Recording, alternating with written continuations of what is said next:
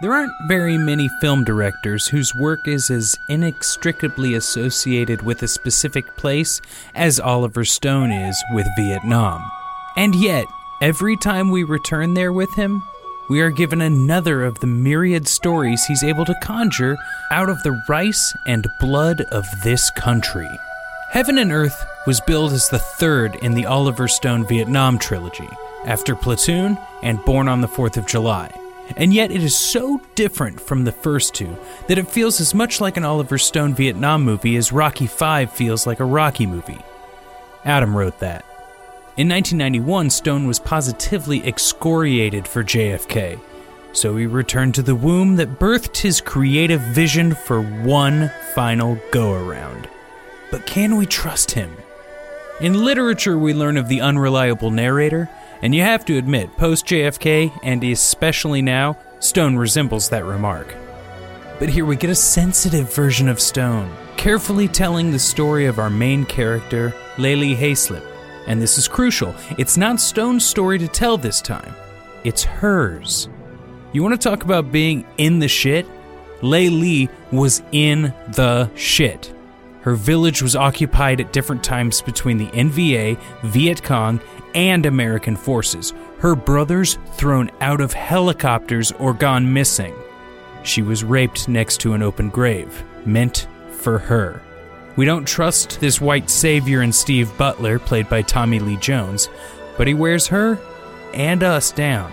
The America he brings her to is a carnival mirror from the world she left behind.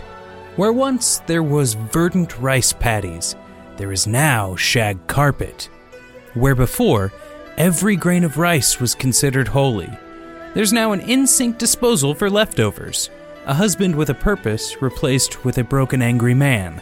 It is as shocking and devastating as any Vietnam story we've ever seen on film.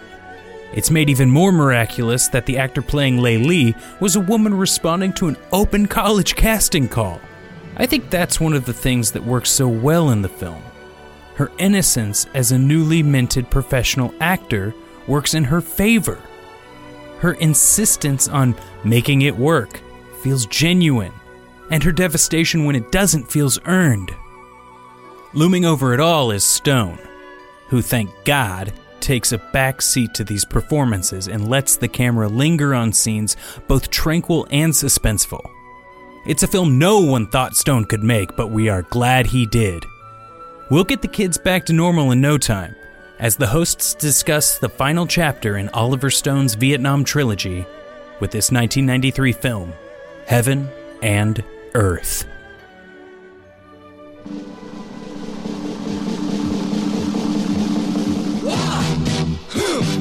Yeah.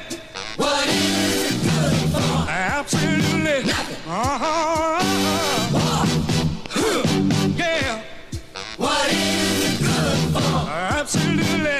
Welcome to Friendly Fire, the war movie podcast that's like a dog. If we piss on a movie once, we'll piss on it twice. I'm Ben Harrison. I'm Adam Pranica. And I'm John Roderick, and I do not understand that intro. Yeah, did we watch the same movie? That was a line in the movie. It's like a dog. Remember If he pisses on it once, he pisses on it twice. Remember when she's getting kicked out of the house because she's uh, had uh, sexual intercourse with the master of the house, and the lady of the house is quite cross at her? I do remember. Yeah, see. the uh, the lady of the house with the pearl necklaces. Yeah. Hmm. She wore a pearl necklace. Bow. Sorry. Yeah, and then that music cue plays, and Yeah. there's like a montage. Little ZZ Top comes in. It's a big part of that film. Yeah, it's a weird, a weird choice, but uh, this is an interesting movie. This is, I, I feel like nobody has seen this movie. No, I think it did like five million dollars at the box office on a thirty-three million dollar budget. Oof, that is Ouch. not a good ratio. Oliver Stone got ratioed on this film. yeah, people were sliding into the Menchies like what? yeah. Do you think it was wise to market this film as the third in a trilogy? I thought a lot about that watching this film. Like, get ready. It's it's the film after Platoon and Born on the Fourth of July. Like, buckle up. The final chapter. This film is nothing like those films. Was it really uh, heavily marketed that way? Yeah. I got to believe that's a part of its failure at the box office and maybe maybe critically also. Yeah, because I feel like there's a market for this f- film that isn't necessarily. I mean, like when we talked about Platoon, we talked about the like getting together with your with your bros in college and and watching this movie phenomenon. And I don't think that that demo is necessarily coming out for Heaven and Earth, Might have showed up for Heaven and Earth and and then found themselves confronted with like super real human.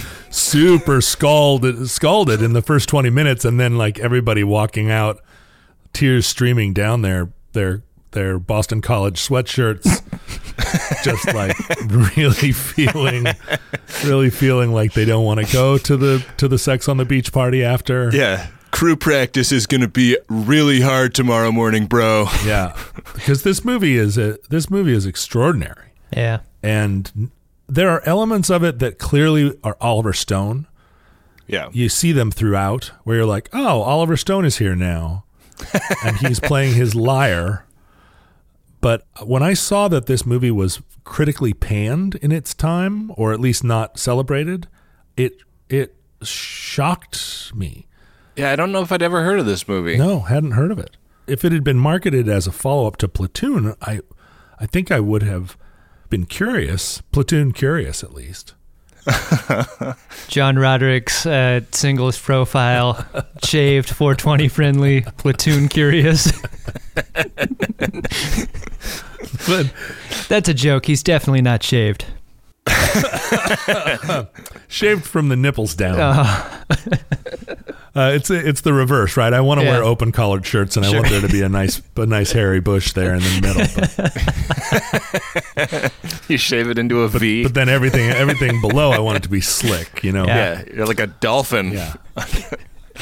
um, I mean, there is an incredible audience for this movie. You know, cinema was was trying a lot of hard things in Yeah. '93, and this movie uh, would have, I think, been been well regarded by a, a more sophisticated audience than just your your average sort of war movie crowd. I wonder to what degree JFK kind of poisoned the Oliver Stone well, because I watched the director commentary of this film, and he mentioned that the reaction to JFK was so overwhelming and negative that he felt compelled to just get the hell out of the country and go make another Vietnam film.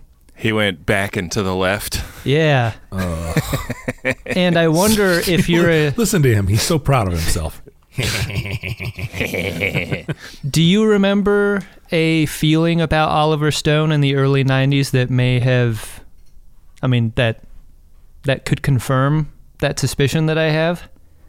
Absolutely. I mean, I, and it, it was true for me when JFK came out. It it was um, it was so overwhelming in the popular culture, and such a kooky, conspiracy-addled movie full of weird, like breaking the fourth wall and talking to directly to the audience about chemtrails and and uh, you know the three hobos and whatnot and it and it did uh yeah woody harrelson's dad it did and what i guess ted cruz's dad was one of those guys mm-hmm. too.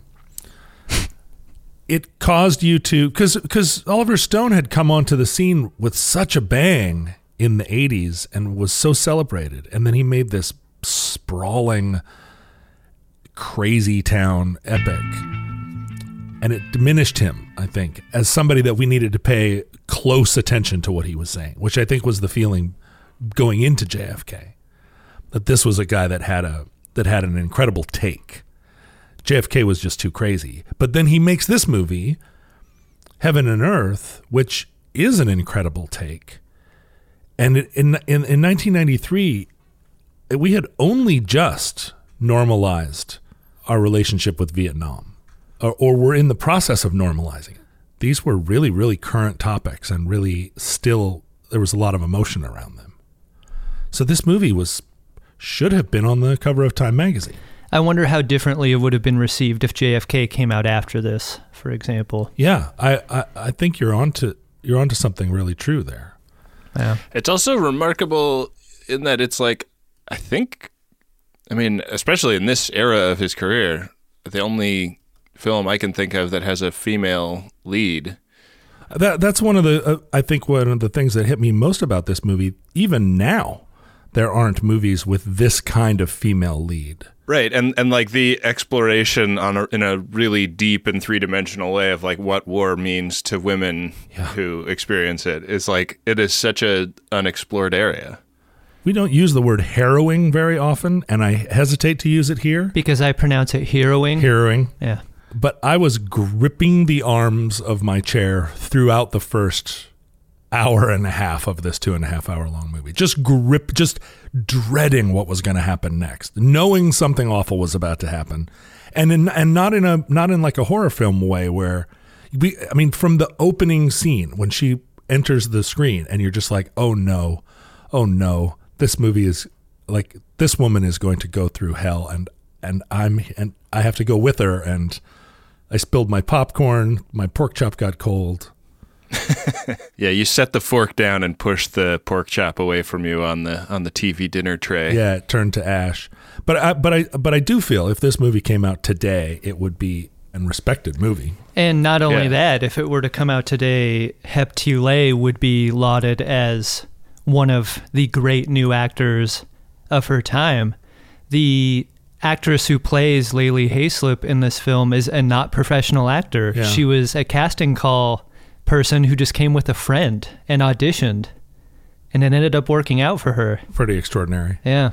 I mean, her performance is also not necessarily one that received a ton of praise in the you know in, when this movie came out. I think Ebert like thought the movie was great and thought she was great, and then there's like totally mixed reaction on the part of the rest of the hmm. movie commentariat, as far as I could tell. When I saw that, because I, I went immediately after the movie to go see how many Oscars it had been nominated for. Right. And when I, when it just I, seems like such an Oscar bait film. It's like, oh man, this just like probably tagged like five categories at the Oscars that yeah, year. right, because How a, did we all forget that it existed when it won, you know, a bunch of Oscars? it's a beautiful movie too. I mean, so many beautiful, beautiful shots.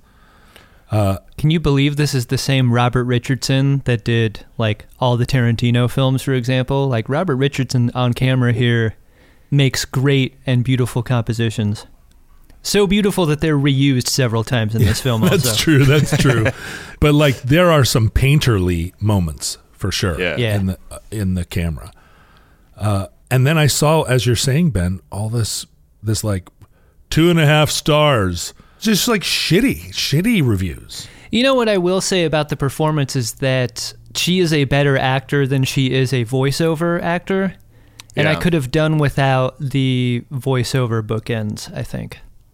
There was a lot of voiceover in this film, and, and Yeah. it does a couple of times feel a bit like a crutch. And a, and you know, it's like um, It it's felt like a the little voiceover in Goodfellas Idi- in that way, right? Or like idiocracy where i'm like Hmm. i kind of just want to see the movie without it and i feel like i would maybe even get more out of it Yeah. Well, how did you feel? One of the things that sh- that kind of surprised and uh, surprised me and confused me was that he is making a film with Vietnamese actors who are speaking to one another in Vietnam, and they're speaking in English right but with thick Vietnamese accents. And also like occasionally saying something in vietnamese and then restating it in english Yeah. And and it, it seemed like he was so close to just making a movie where if they had just been speaking in Vietnamese and he'd had subtitles, yeah um, I don't think there would have been any I think it would have been a better experience because we're watching, you know, you're having that problem of the ESL problem where two characters, a father and daughter are standing together in their own village and they're saying, "I I go to big city now." And you don't, you know, you don't get a sense of their intelligence or their right their unity with their culture and place and time. because they're not speaking vietnamese to each other as a second language It was a weird choice considering how much of this movie he really tried to make true to the experience of this woman in Vietnam, true to the experience. You know, he didn't shy away from their closeness to the Viet Cong at first. You know, he was really unapologetic. Why he wouldn't have just put it in Vietnamese, the first half of the movie, and then it would have been a shocker when the second Right. half of the movie is in English and when we hear her speaking this kind of, uh, you know, a, a learned language. Well, it's kind of the letters from Iwo Jima problem, right? Damned if you do, damned if you don't, with the American box office. I don't think that it's easy to get a big, a big, uh, you know, opening weekend with a movie that's in a different language for most of it, unless it's in Aramaic and it's about Jesus. Right. I wonder if he, if looking back, he wishes that he had just put that in Vietnamese. If he was going to lose all that money anyway. Right, right. Yeah, it feels like a very 1993, you know, splitting the baby kind of decision. Yeah, it's a compromise. He did express some regret about not going farther in a couple of areas and and being as restrained as an Oliver Stone can be in some of these creative decisions. He does talk a lot about um, how specifically he cast for well English speaking Vietnamese or Asian actors to to play these roles. Like that was very specifically a goal of his. And I might disagree with you guys on how that dialogue is received. Like, I don't think we get the Julia Nickson and Rambo 2 problem in this film. It didn't clang for me in the way that it sounds like it did for you guys. I mean, it's certainly not that bad. Um, it's not. It doesn't feel fake Yeah.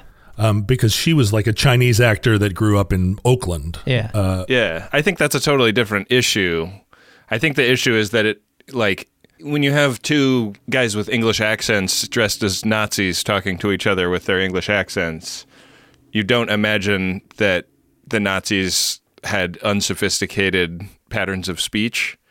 But because this is like ESL English that they're speaking to each other, it indicates something different, you know? It indicates like a lack of sophistication, which is not like you can't you can tell that that's not textually what they're what's intended, but it kind of it comes across that way like on an emotional level or something. Hmm. Right, and they're not. It uh, uh, it has to inhibit them as actors because they're not able to communicate all the. the nuance of their circumstances. Yeah, right. But what they are able to express is the emotional truth of their circumstances. And I thought in that way their performances were great across the board. Agreed. Agreed. I I loved the performances. You know, um, the the actor who played her father, he was also not a professional actor. He became famous in that in the movie The Killing Fields, which we still haven't seen. But he actually is a survivor of the Cambodian genocide, uh, and the whole first half of the movie, I was like, I am watching a really amazing film.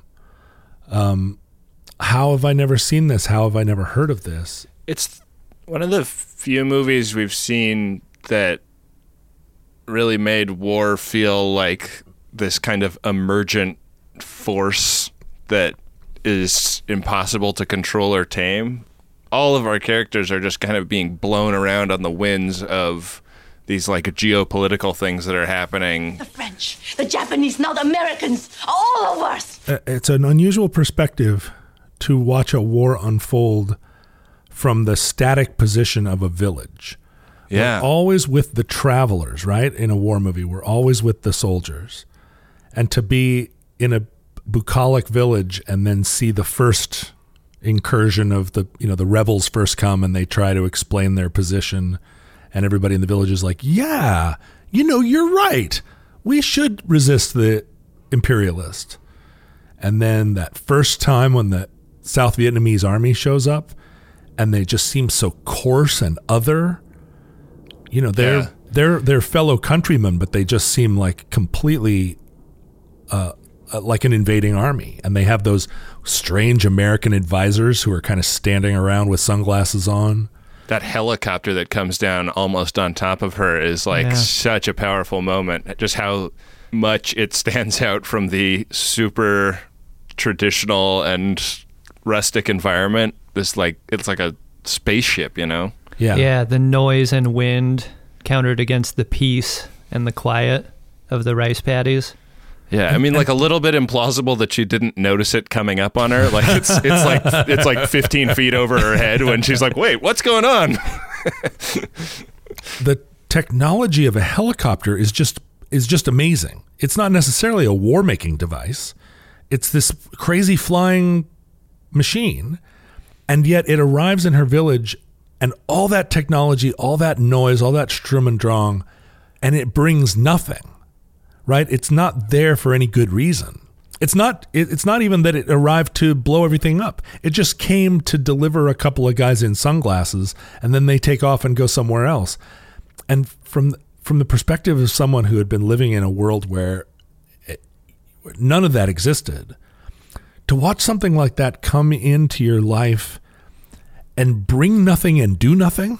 Right. Well, this you- is like the we're gonna go win their hearts and minds moment. Yeah, right. right, And it's right. like, oh yeah, that wouldn't work. right and from from our perspective watching vietnam from from america and thinking about it as much as we've done it's just never it's never as clear as it is in this movie how ludicrous the entire proposition was to to roll into these villages in a half track sit them all down and say now remember communism's bad here's a hershey bar uh, we're out of here now. And that we would hamburger, leave- hamburger, bang bang. Yeah, right. That we would leave any impression other than I'm sorry, that's cheeseburger, cheeseburger, bang bang. I don't cheeseburger, know. cheeseburger, bang. bang. It's been a long time since we've recorded an episode of this show, and I'm really I'm I, I'm out of practice. yeah, where are your where are all your catchphrases, Ben? I don't know. That's your catchphrase. Littlest midshipman. I know, but I mean, if you're going to throw a catchphrase back at a guy, Yeah, I know. I know. I, hamburger, hamburger. I'm a guy. I'm sorry. It's all right.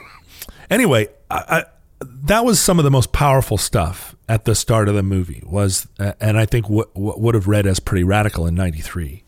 Yeah. the stuff that put us in the shoes of villagers in Vietnam who had no politics prior to the be, you know the beginnings of this conflict and no exposure to technology and no sort of sense of global picture they were just still living a a traditional lifestyle Right, a lifestyle that probably people 500 and 1,000 years ago in that same place were living.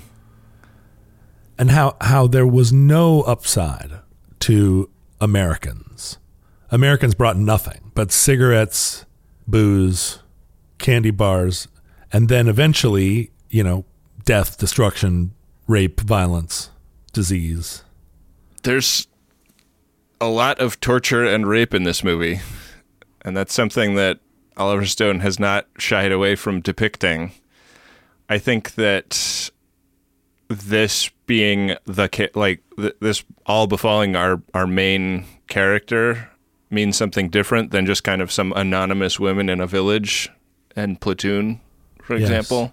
Yes. like the amount of indignity that is visited on her in like really in like the first 30 minutes of the film is pretty astonishing. It's astonishing that she has the strength of character to like bounce back from it, honestly. I think we haven't mentioned up until now that like the story depicted here is a true story based on a book that was written by this character. Yeah. Who appears in the film? The the lady that wrote the two books that Yeah. the script is adapted from is the uh, is the lady working in the um, in the pawn shop where she tries to sell her jewelry. Oh, really? Yeah. Yeah. Yeah, my sense was the first two acts of the film were pretty much taken directly from her book, and then the third act kind of conflated a couple of different marriages. Yeah, because the Steve Butler character was a composite. In watching the film, I, my takeaway was that every single person in Vietnam survived some variation of that amount of violence, brutality, exploitation, death. Like, there's no one in that country that escaped. Because how could they? It's a tiny Yeah. country. How? I mean, Vietnam is. i you could you, at, at its narrowest is a, is a, like an incredibly small num- number of miles. There's a strange compounding shame too to what you described in that even if you were fortunate enough to survive or escape and then return, you were made to feel ashamed of that. Yeah, right. I mean, she, her mom spent her dow- dowry to get her out of prison, but she was immediately branded a traitor, Right. Because nobody could believe. And, oh, and, and that that great moment where the Viet Cong are saying, you know, what did you tell them that they released you? And she said, oh, my mom spent all of our money, and they were like, oh, rich girl. Yeah. There was no answer that would have satisfied at that point. Yeah, and it's like rich girl. Yeah. There's no rich girls. They've all this gone Viet- too far. They're gonna get tortured anyway. Oh Jesus! Yeah.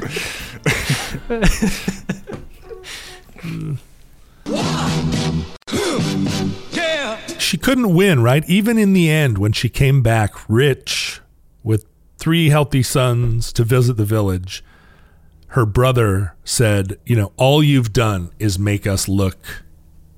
All, that's going to happen from this is that we're going to get rejected by the rest of the village after you leave.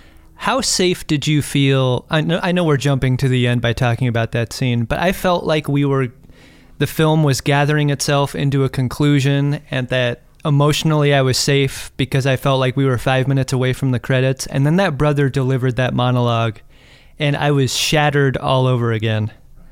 That was an amazing moment of unexpected drama. Yeah, Adam, you watched this movie twice because we were supposed to record this a while ago and uh, missed our window. I that was like the first thing I thought of when I finished watching the movie. Is I cannot imagine watching this movie twice in rapid succession. Did uh, did anything emerge for you on the second watch through that? the second watch through was with Oliver Stone in the form Oh, of his commentary. And so I was able to to glean some interesting stuff from that. One of the I would recommend if you love this film, I would recommend that you do listen to the commentary version. I think there's some interesting kernels, especially in the first half hour. But then there's about an hour in the middle third of the commentary where Oliver Stone just talks to you about his worldview. and not about the movie at all. It almost felt like it was lifted from an interview. And then toward the end, we're back talking about the film again. Huh. Uh, but he had some interesting things to say about uh, his casting process, for example, and about working with Robert Richardson specifically, and uh, his deep sadness that not as many people as he hoped had watched a thing that he felt really strongly about. Yeah, he said in interviews that this is his favorite of his films. Yeah. This was early days of the Clinton administration. Clinton had been accused of being a draft dodger and a Vietnam War shirker by his opponents. Boy, what a presidential scandal. I know. Can you imagine Holy shit. that a president would have smoked marijuana and avoided Vietnam? wow. Whew. How did he ever get elected? Fucking liberal media. But those first couple of years of his presidency, he was trying to normalize relations with Vietnam, and there was a lot of uh, there was a lot of suspicion that he was a liberal and a softy, and Vietnam was still our enemy. This suspicion coming from the, you know, the predictable quarters. But the United States didn't actually normalize relations with Vietnam, political relations with Vietnam until 1995. We did not lose Vietnam. It was a tie. So this movie was actually it actually came out in the midst of like really heavy geopolitical movement and we've talked about it before. A big contention in that normalization was the POW MIA issue. The Republicans were making a lot of hay about the fact that we couldn't normalize relations with them until they accounted for every last POW. And um and so this was all like this was this was fraught topic. Yeah. And I, I, I don't, I don't, I honestly don't think that that maybe we were ready for this film. Yeah. Because yeah, this is definitely not throwing meat to the dopes. Like the you know POW MIA issue is not in this film even a little bit. No, There are almost no sympathetic American soldier characters in it. or sim- or sympathetic soldiers at all. I mean, the only Right. sympathetic soldier really is her younger brother, who goes off to join the Viet Cong, and we never see him again. The last yeah, like the last sympathetic soldier is looking over his shoulder ruefully as he walks away. right going like well i'm in it now. But yeah nobody there's no aspect. And i think that's what another thing i like about it is that it did not i was very afraid when the viet cong first arrived in the film and gave that rousing speech where they said you know vietnam has been oppressed by the japanese by the chinese by the french. And um, Yeah, I was like signing up for. I was like looking online to sign up to become a Viet Cong in yeah that speech. well you know you're already a viet cong honorary member just by just by growing up in berkeley they weren't allowed to shoot a lot of this in Vietnam because the Vietnamese government hated the script. Men are like dogs, pissing on posts. when she moves to Saigon and begins her relationship with the with the rich Catholic young prince and his westernized wife, it turns into a second movie. It's such a weird trick that this film plays on recalibrating a viewer's feelings about uh, safety and kindness. As soon as Le Ly works at the mansion, like it's a fucked up relationship that he gets that she gets into with the master of the house, but like even that master slave kindness is better than the rape at the entrance of her grave Right. scene that we saw 10 minutes before like like by virtue of its proximity in the film it feels better for some reason which is not right But she does know? that she does an amazing amount of acting in that scene where where you see her fall in love with him. Yeah. And it's not just like now I feel safe, but she really she's just a young girl. yeah Yeah, I mean she's falling in love under under duress, but but it does feel authentic. and it and tender tender. Yeah. Yeah. And then that all falls apart. Yeah. And then she's selling cigarettes on the street. I mean, the, the, the hardest scene was the one where she's out selling cigarettes. She's got a little kid. She's got a three year old or whatever at this point. And that big American MP comes up and says, and greets her familiarly, familiar, familiarly, familiarly? How- what's the Interrogate. word? one of those will work familiarly. And she's like, "Oh, hey, Big Mike, what's up?" And he says, "Hey, I'll give you, uh, you know, there these two guys are short timers, and they want to have sex with you. I told them that you were clean, and here's fifty bucks." And she was like, "No way." And you just feel such a betrayal. Like she knows this guy. It's Big Mike. Yeah. He's an MP. yeah They have She's they have a personal relationship, but also she's like like the commodity for sale is her body, and he is and like he totally. pitches it to her as a thing that could change her life Yeah, hey, for the is- better like 400 bucks Well, come on But what's crazy is he's like 50 bucks Yeah. and she says no and he's like, "Okay, a 100 bucks." And she's like, "No." And he says, "You're driving a hard bargain. All right." Too. Yeah. And what you realize is he charged those guys 500 bucks. yeah This is yeah. like when I uh, when I went to the car dealership. I wound up walking out of there with the car paying ten thousand dollars more than sticker. Yeah. Did you get the undercoating? It comes from straight from the factory. you know car Yeah. was clean though ben It Yeah. was a clean car.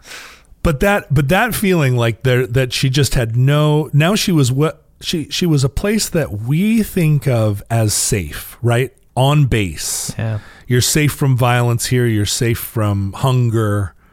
You're on base. But she was But she knows better, right? She's She found the she's found the bodies in the in the garbage heap. right. Ugh. She makes it all the way to the scene where we're introduced to um, Tommy Lee Jones. There's like the perfect halfway mo- moment in the movie. and Tommy Lee Jones, um, I don't know about you guys, but I did not like him when he showed up. I did not like his vibe. I was so perplexed by him because I couldn't tell if the movie thought he was supposed to be likable or not for a long time. Right. He's he's such a layered character because it does seem like he kind of fetishizes her, but he also seems to love her. Like you understand why she can fall in love with him when he almost stabbed her with a knife because of what she's been through. Uh, like he says like racist things right to her face, but also like makes arrangements for her to be rescued by a helicopter. Like like that second helicopter coming in it represents a totally different thing. It was such a uh, an interesting contrast to the first helicopter in the movie. Like suddenly the helicopter represents salvation and not the destruction of everything you know Nice film studies thesis. Hello. Good work. yeah. Get the fuck out of here. Get out of here. That's also the scene where I noticed that Tommy Lee Jones's uh, weapon had a muzzle suppressor on it, which to me indicated his special forces relationship. Did that did that trigger that thought for you also? And that maybe there was maybe something deeper to his soldier character that we weren't meant to know at that point. From the moment he arrives, you know, his rank and insignia and the way he kind of carries himself, he's not just a Marine who's who's doing base duty. Um, but that scene where she's taking off in the helicopter and he runs in his tiger stripe camos, that's really the only scene in the movie that is like a war movie, Yeah. combat-y. And and consider how that shot is framed. It's all uh, point of view from Le Ly, and it's not territorial. You're not seeing the war action coming towards the viewer. You're just aimed down. Yeah. All Yeah. you see is him and, and his uh, and his fellow soldiers. he's in a commanding posture and he's and you can see like he's going into the bush at this point. He's looking to take the fight to. Yeah, he's looking Yeah. for a route into into the fight. the goof section on IMDb usually has lots and lots of goofs. This time it only had one about this film, and uh, that's that usually is not great for this segment. And I, have, I usually have to go look elsewhere for things that are wrong with the movie. But I actually kind of liked this one. Uh, when Steve picks up Le Ly and her kids when the South is being overrun, he flies in on an army helicopter, despite the fact that he and his friends are all in the Marines. Seems like a thing where maybe you would have just jumped on any old helicopter that was around that you could have Right. gotten on. Maybe? And also, if he's like if he's like doing black ops shit, maybe the equipment available to you is slightly different than I don't know. But but Ben, I think you're I think you're very observant when you say that the film doesn't make it clear whether we're supposed to like Tommy Lee Jones or not. At this point in the movie, if you introduced a white soldier who was kind, I would accept it because I'm desperate for it. Everyone is so bad. It's so unusual to like meet a character in a movie in any context where the movie doesn't tell you whether it's a good character or not immediately. But kind of just like she does, we cling to him because he's the only uh, he's the only route she and we have out of Vietnam. And when he comes and saves her at the embassy, when she's standing there at the embassy and they're just like, "No, he's missing in action. We got nothing for you." And he comes across the street, it really is like you feel like, "Oh, he's the hero. He does save us here." Yeah. Right. And he does. He gets us out of Vietnam. And he seems like a, such a stud in Vietnam. And then when you get stateside and see him in that context, he's like, oh, he's like kind of a loser. Yeah. Every scene where the two of them were in together, just the difference in their size and watching her toughness come into action in America and and then I mean how she how mu- how she had to project size. She does that with her hair. That's for sure. As soon as she gets to America. You know, that's a great observation, John, and I think they block the two actors very specifically for that reason. In their courtship, uh, I noticed that there was n- rarely, if ever, a moment where Tommy Lee Jones's character was on top of hers, for example. But when they start to fight in America, their size disparity is made clear in a couple of scenes, one of which is where he stands next to her and then screams at the top of her head Yeah, down on her. down, like almost totally angled down on her. And that is something that I don't feel like I see very often ever in a movie or in life. That angle that those two took at each other during that argument. He's like screwing her into the ground with his screaming at her. So at, at this point in the movie, I was thinking, you know, our our regular segment uh, came to mind where I was like, is this a war movie? like we're in a domestic drama now.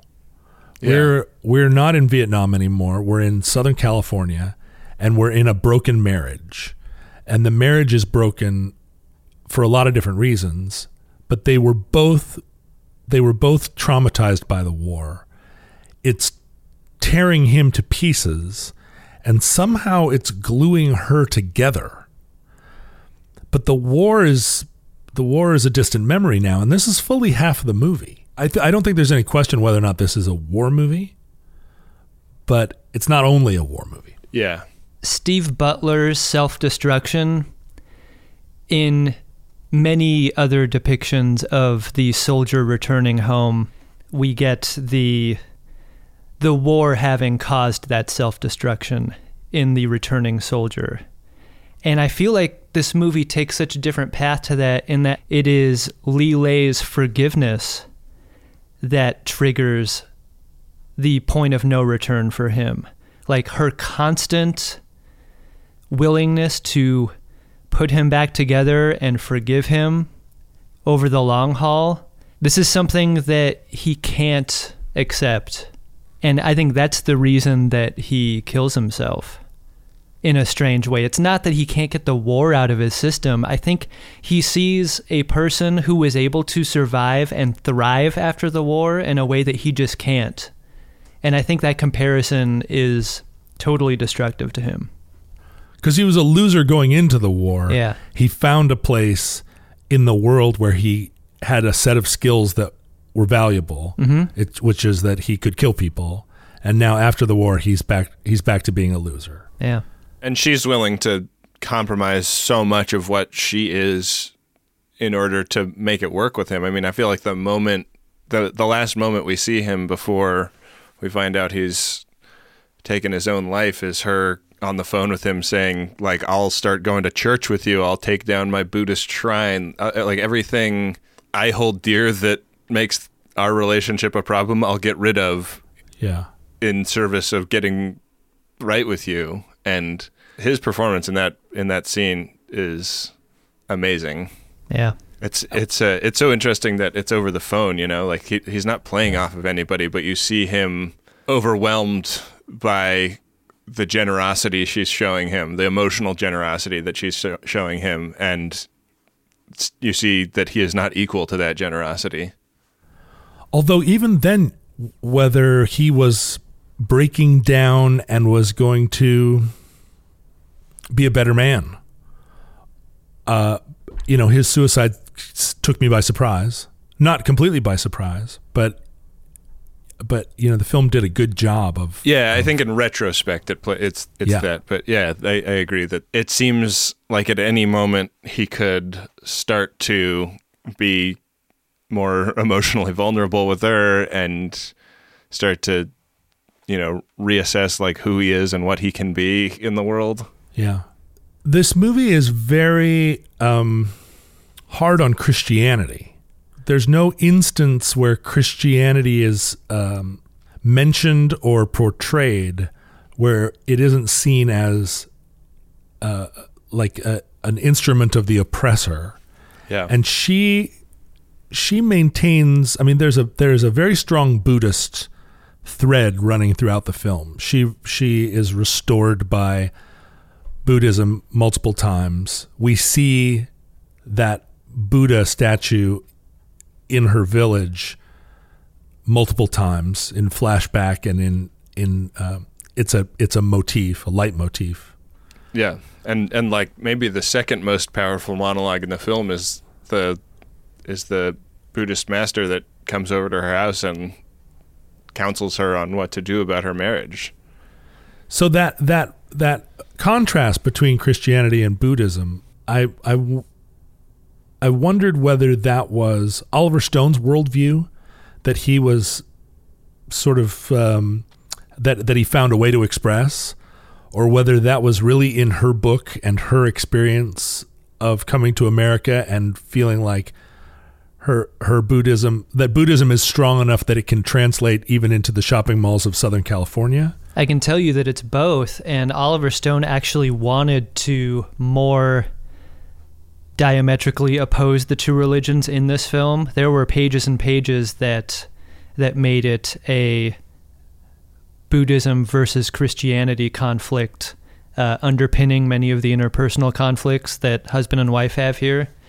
Uh, but Oliver Stone was reluctant to go there because he felt like he had a lot to lose as a filmmaker against an American audience who had al- already grown hostile to his storytelling methods. Like he was like, this may be too far for me to go. I really want a lot of people to see heaven and earth. Maybe I'll just leave that out of the story. And he, that's one of the things he regrets is like, had I known that unfortunately so few people saw this film, I would have gone deeper into those elements that I wanted to. And I, I just felt, I felt like I wanted to be a little safer in that way. Interesting. Casting Jeffrey Jones as the minister was pretty prescient in that way. Yeah. Makes it a more powerful conflict Oof. over time. pretty crazy. pretty crazy. His little cameo. Yeah. Uh, so that's how they do it in their family.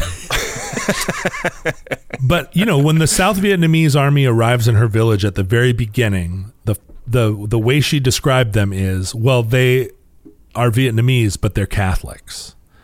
And then her relationship with the with the her master in Saigon, the mistress catches her praying to her husband's ancestors and it's an open sort of conflict where she's like why are you praying to his ancestors like the, like she knows what it means but she's catholic and and um and they are catholic and then she moves to southern california and they are so- they're what are they non-denominationally california christianity I make the money, man. I roll the nickels. The game's mine.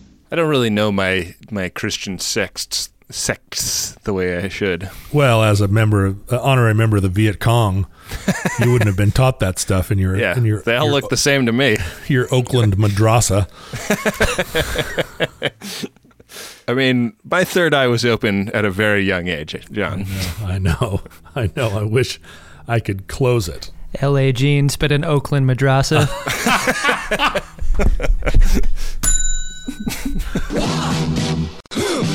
Yeah.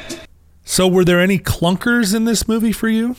It was a hard movie for me to watch. I I couldn't I couldn't watch it in in one go. You know, like there there is some redemption in the film. She gets some redemption from her mom in the end. She gets some redemption from herself. I think maybe she mostly gets resem- redemption from herself, but it's it's really hard to watch. I I I wish more people had seen it too. I think that it made me think about and understand Vietnam in a different way and and I'm really impressed by how human the Le Ly character is and how sensitively portrayed she is. I wouldn't have guessed that you know go like look at yeah going in looking at Oliver Stone being the director I couldn't have imagined that it would be the film that it was but it's uh I, th- I think it, there are some parts that that don't necessarily work, but it's uh, it's really worth watching. When I see a movie like this that is that's really trying to be true to the time and place, but it's scored with a big treacly, soundstagey, orchestral score. At least in this instance, it located this film to me in the 90s rather than in its own period. And I was grateful, grateful that we didn't get a soundtrack of The Doors and Creedence Clearwater Revival. Yeah, if, you- if you bet no CCR in a Vietnam War film, I mean, that was a plus 400 underdog. Exactly. Go ahead and And go ahead and cash your ticket. and we got a lot we got we got some 60s music coming from transistor radios in the streets but the the movie never did never cut to slow motion helicopters with this is the end playing and that was great but it was but there was some heartstringy strings in the in the first half and toward the end that I felt like were manipulative. Now maybe that's a thing that I shouldn't notice. Maybe that's just how films are made. Um, and maybe it needed it because to not have it would have uh, negatively impacted it. I kind of don't know enough about the language to know what what role he expected those strings to play. Do you guys have any thoughts? No, I, I I agree with you. I mean, I think that like one of the big knocks against Spielberg is that the music is always kind of telling you how to feel. Mm-hmm. Um, and I think like one of the strengths of this movie is that it, it makes some choices not to tell you how to feel in certain parts. And I felt that that uneasiness was a really interesting thing to experience while watching it uh, of I, I am really being asked to form my own conclusions here. Like when Tommy Lee Jones says, I need a good Oriental woman, and that is being played for finally she's found true love, but like I'm going like, oh my god, that's so fucked up. The like just the like premise of that statement is so fucked up. And the tension between those things, like the the, the movie does nothing to break that tension. It lets it lets you sit with it until he resolves into being a total head case. He's so complex, Ben. Like on the one hand, you get something like that, but then you get him defending Le Ly at the Thanksgiving table in front of everyone. Yeah. Right. Like, but also like just on the heels of like kind of talking shit about her with Dale Dye, like Yeah. at the same table.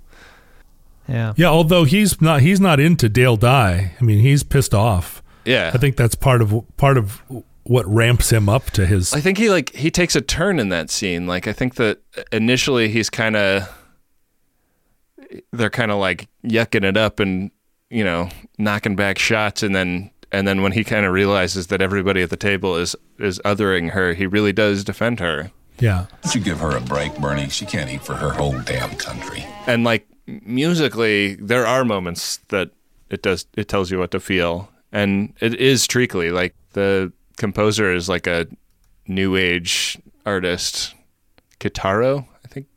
Uh-huh.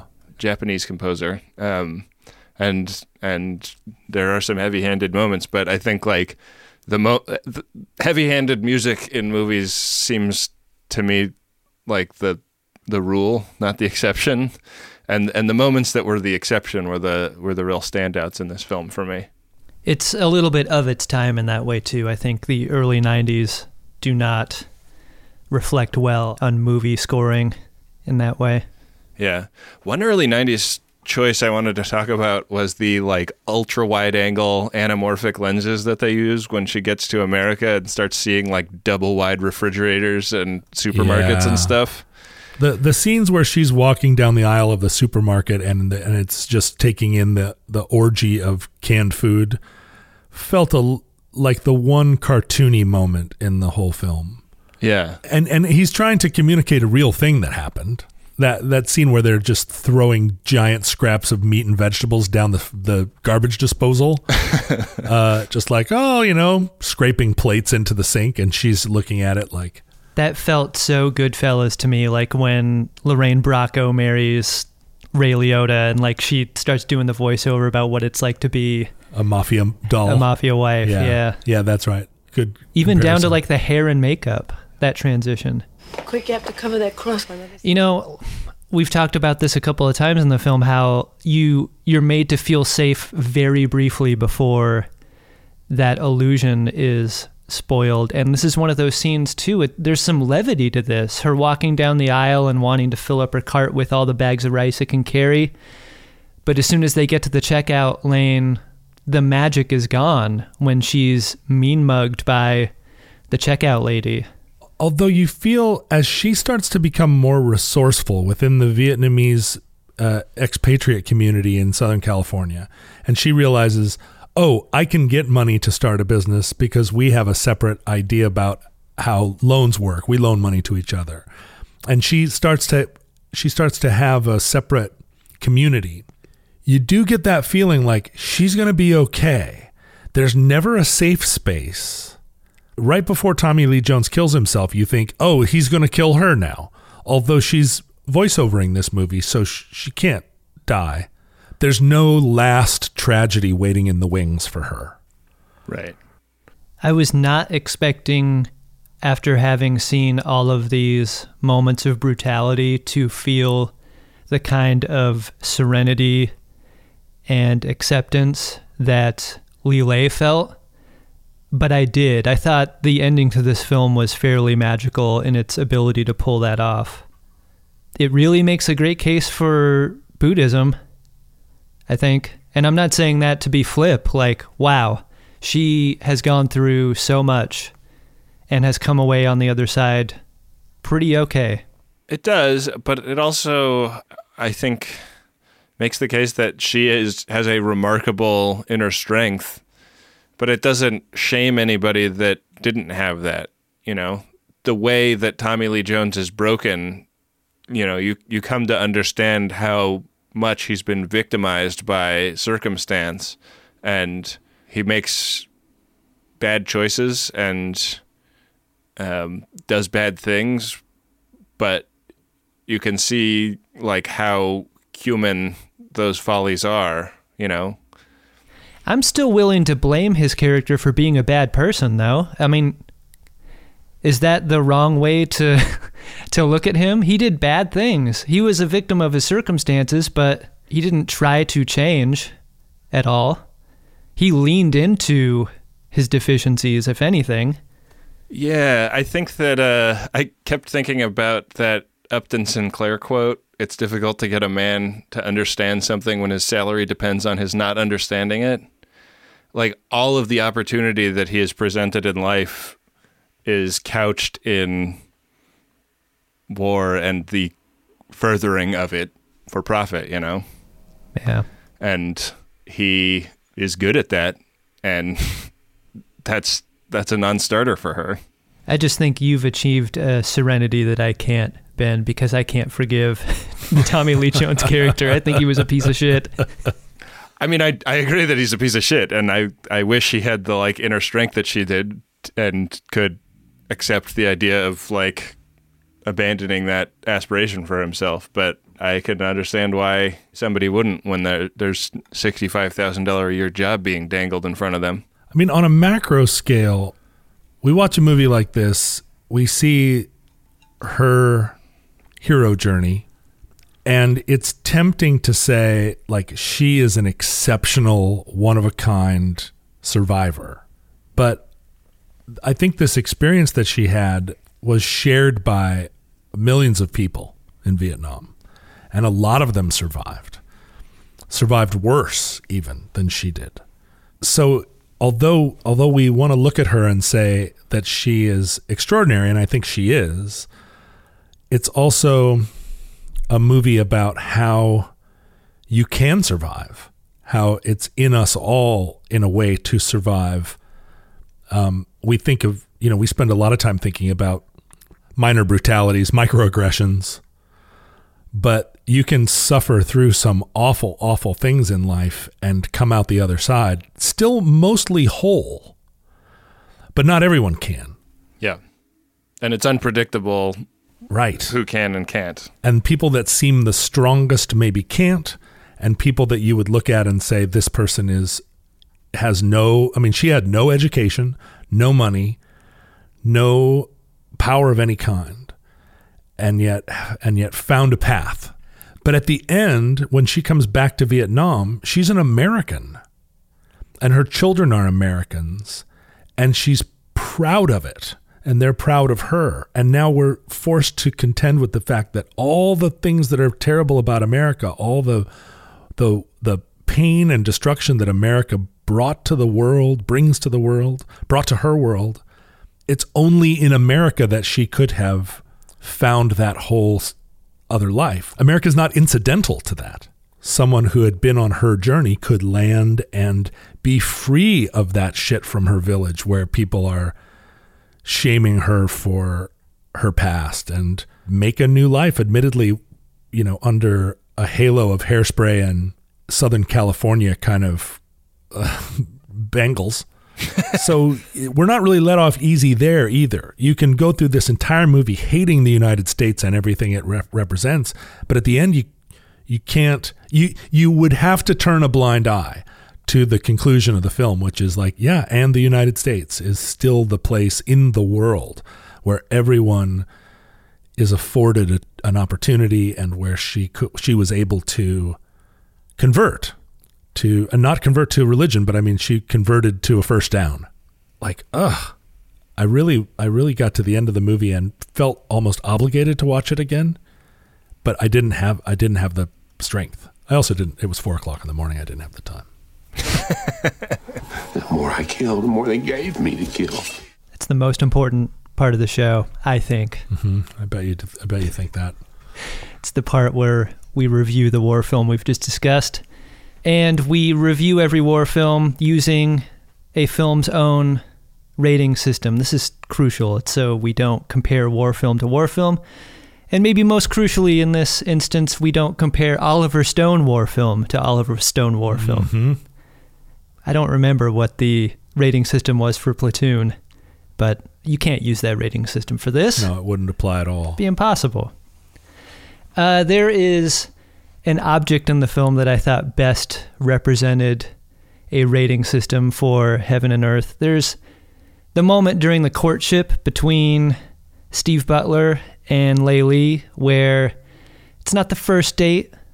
There's a it's maybe not the second or third date, but they, they skip forward in time a little bit and he's he's brought her a box full of gifts. And these gifts are for her son specifically. And inside the box is one of those piece of shit, wind up panda cymbal playing like racket makers. And that is such a gift from someone to a recipient that they don't know very well, right?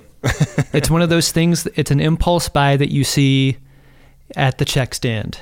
Like I got this box of other shit. Like maybe maybe the kid will like this thing. Everyone likes a, a wind up racket maker. And it made me think about All of your Christmases as a yeah, child. every Christmas I've ever had, but also like the mind of a filmmaker who's trying to give something to an audience. Like Oliver Stone is trying to like grab you by the back of the neck and show you what the Vietnam War did to people who worked in the rice paddies during the war. Like she's trying he's trying to show this heroic story, this transformation that this person makes and their ability to come out fine on the other side. This this ability to recover. And I was so like I was tormented while watching the film because I had this this conflict in my mind like if it's Oliver Stone, how sentimental can you possibly be? John, you talk all, all the time about sensing the hand of a filmmaker at work. And I came into this conversation expecting to excoriate this film based on my inability to believe Oliver Stone's sentimentality here. This is a guy who made Salvador, which was basically a thinly veiled sex tourism film. And what we see here is, I mean, a different kind of sex tourism happening. And the relationships between that, that white people have with, with Vietnamese women is gross and awful. Like, I was so conflicted throughout, but I think the conversation that I've had with you guys has made me appreciate this film on so many other levels and has removed the hand of Oliver Stone and made me look at it on an individual level instead of as a part of a filmmaker's Eve. and I think that's crucial in enjoying a film like this. Not that enjoyment is really the feeling, but like appreciating a film's greatness in this way. And I thought this film was awesome. Before talking with you, I thought I would give this three symbol slapping panda toys. Uh, but this is four and a half panda symbol toys. I think this is one of those films that I'm really glad that I saw thanks to a project like this one. And I think and hope more people should see it. I, I do hope more people see it. I think, uh, you know, go in knowing that it is going to be a challenge. You know, this is not one of the those films that's fun to watch, and for long, long stretches, it's actively unpleasant.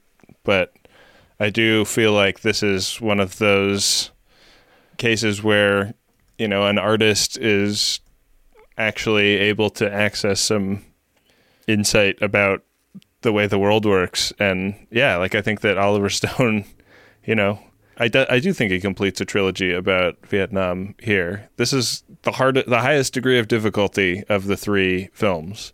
And I know that we haven't watched Born on the Fourth of July yet for this show, but it really does put you in the shoes. I mean, I guess I can't say it really does, but to me, it feels like it really does put you in the shoes of a young woman in Vietnam and and and what her experience is like. And like weirdly, the other film that I felt like made me understand Vietnam from the Vietnamese perspective the most was Operation Dumbo Drop. I hope we'll watch some films from the Vietnamese cinema eventually that deal with this conflict.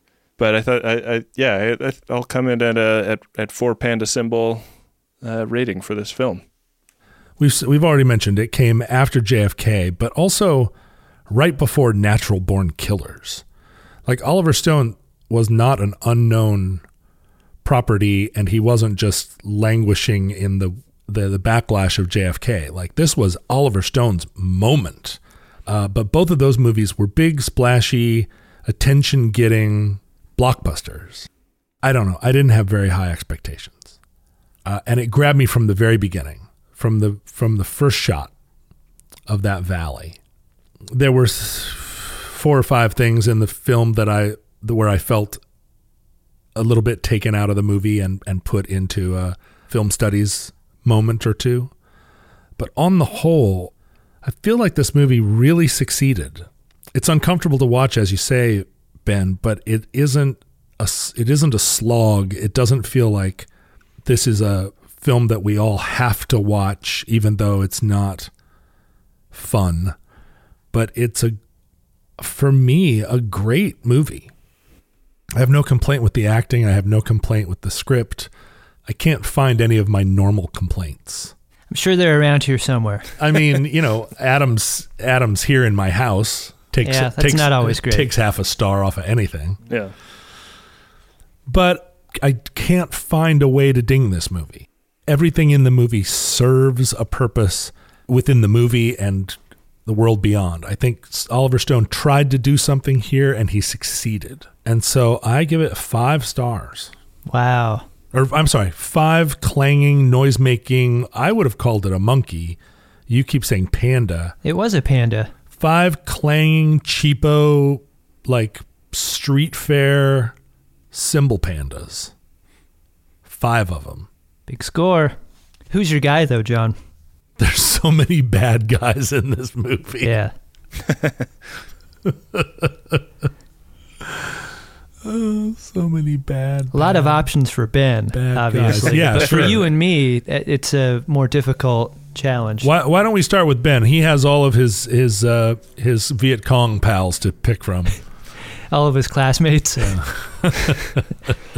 Uh, my guy comes very early in the film. I think probably in the first dozen or so shots, just kind of establishing the gorgeous bucolic environment. Um, but uh, pretty quickly, it cuts to a crowd of dozens and dozens of ducks running down a path. Those ducks are my guy. The ducks are your guy. Yeah, I love those guys. Look at them. There's a big old crowd of ducks running toward the camera. Wow. Okay. I guess. I mean, I guess I'm going to pick a tank as my guy. like, can we do this? The ducks. All right. Adam, who's your guy? Uh, my guy is Mama. Mama goes through almost as much as Le Ly, and you could make the argument that she goes through maybe even more. More, yeah, because she also lost children. Yeah. Um, she is so strong and so brave, and in the face of uh, awful loss, does not like break. Break in a way that you would break in a way that Tommy Lee Jones does, you know? And she sticks up for her daughter at every turn, every fucking turn, especially to that to the rich guy in the mansion. Like she is constantly on the bottom end of the power imbalance in any situation by virtue of her social standing or how she looks or that her family has either died or made mistakes that have reflected poorly on her and everyone else. And yet at the end, when Le Ly returns with her family, like she is welcome, she's welcomed at the at the table. She wants to enjoy the Ferrero Rocher candy. Like she's willing to achieve the same sort of feeling that her daughter does at the end. Like she's open to that. And I thought that was an amazing story for her as a character. So Mama's my guy. She's chewing uh, betel nuts through the entire movie. Yeah, that's rough. and it's uh you know her teeth are red stained and we never it's never referred to like it's no one ever Yes. Mama's played by Joan Chen, who is a like legacy great actress, beautiful, and like is willing to go full monster in this film. full betel nut Yeah. uh, local woman Really, really great performance. yeah well this is somewhat uh, uh, unprecedented but i think my guy is oliver stone in All this right. movie Wow. you know we've talked about his hero journey personally went to yale dropped out went and taught english in vietnam joined the merchant marines. You know young guy young privileged guy trying to find himself in the world. Ended up signing up for vietnam and requesting combat duty. Went and fought and really fought and then came back and took filmmaking classes with Martin Scorsese and started working in film. And he made Platoon, which described his, you know, kind of fictionalized his personal experiences in Vietnam. He made Born on Fourth of July, which was working from Ron Kovic's autobiography. But this movie, if you think about him in 1966 in Vietnam saying, one day I'm going to make a movie about this, and his experience of being there, kind of like we imagine that the, you know, I'm, I'm sure that is how we would be there, thinking, you know, these are beautiful people. This is a beautiful country. We're ruining it. I want to make a movie about that. I want to communicate to the world what I saw. But he actually did. There were thousands and thousands of soldiers in Vietnam that said, I'm going to go home and make a movie about this. He actually did. And he made, he's a veteran of this war. And he made a movie that portrays the experience of the people of that country and did and succeeded. I think it's a triumph. And to the degree that I feel him in the movie, I don't feel his directorial hand as much as I as I feel somebody trying to trying to make up for in some small way for what happened there by just telling the story. So I, there's no there's no one in the film that I felt oh there's my guy right like that guy was funny. Yeah. I did. It was Nobody that like- crowd of ducks. The ducks are the only wrinkles in this film, Oh, the huh? ducks were the Rickles. Yeah. I wa- I got to listen to the director's commentary. Me too. What are we watching for the next film? Okay, I've got our uh, I've got our D100 die here. Is the D does the D in D100 stand for die? Is that is that a redundancy? so. Dice 100 dice. Yeah. Well, here it is. And it lands on lucky number 5. Uh, number five, we jump uh, forward in the future to the Second Iraq War. This is a 2010 film directed by Paul Greengrass. It's Green Zone, starring Matt Damon. Hmm. If your name is Greengrass and you direct a movie called Green Zone, shouldn't you have found a different title? Why did he name a film after his dick? Yeah, right. Come on into the Green Zone. Uh, I have not seen this movie. Have you guys? No. I have, but I don't really remember it. I mean, I remember it se- seeming like it was kind of trying to make a serious movie that capitalized off of the Jason Bourne associations that Matt Damon has. Oh, is this a punch 'em up style war film? I think it's kind of yeah. I think he's kind of like on foot in Baghdad, like hmm. running around, Green Zoning it up.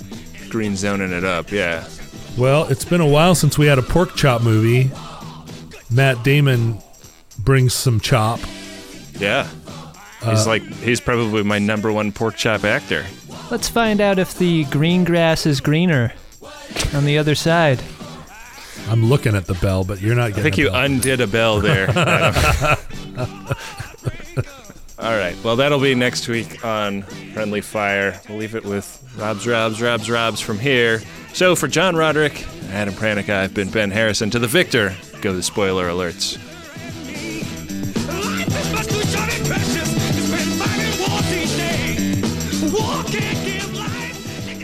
Friendly Fire is a Maximum Fun podcast hosted by Adam Pranica, Ben Harrison, and John Roderick. It's produced and edited by me, Rob Schulte. Our logo art is by Nick Ditmore, and our theme music is War by Edwin Starr, courtesy of Stone Agate Music. If you'd like to support the show, please leave us a five-star rating and review on Apple Podcasts, or just head on over to MaximumFun.org slash donate. Make a donation and check the Friendly Fire box. We have a subreddit and a Facebook discussion group, but if you'd like to talk about the show on Twitter, please use the hashtag FriendlyFire. You can find Ben on Twitter at BenjaminAHR, Adam is at Cut for Time, John is at John Roderick, and I'm at Rob K. Schulte. Thanks, we'll see you next week.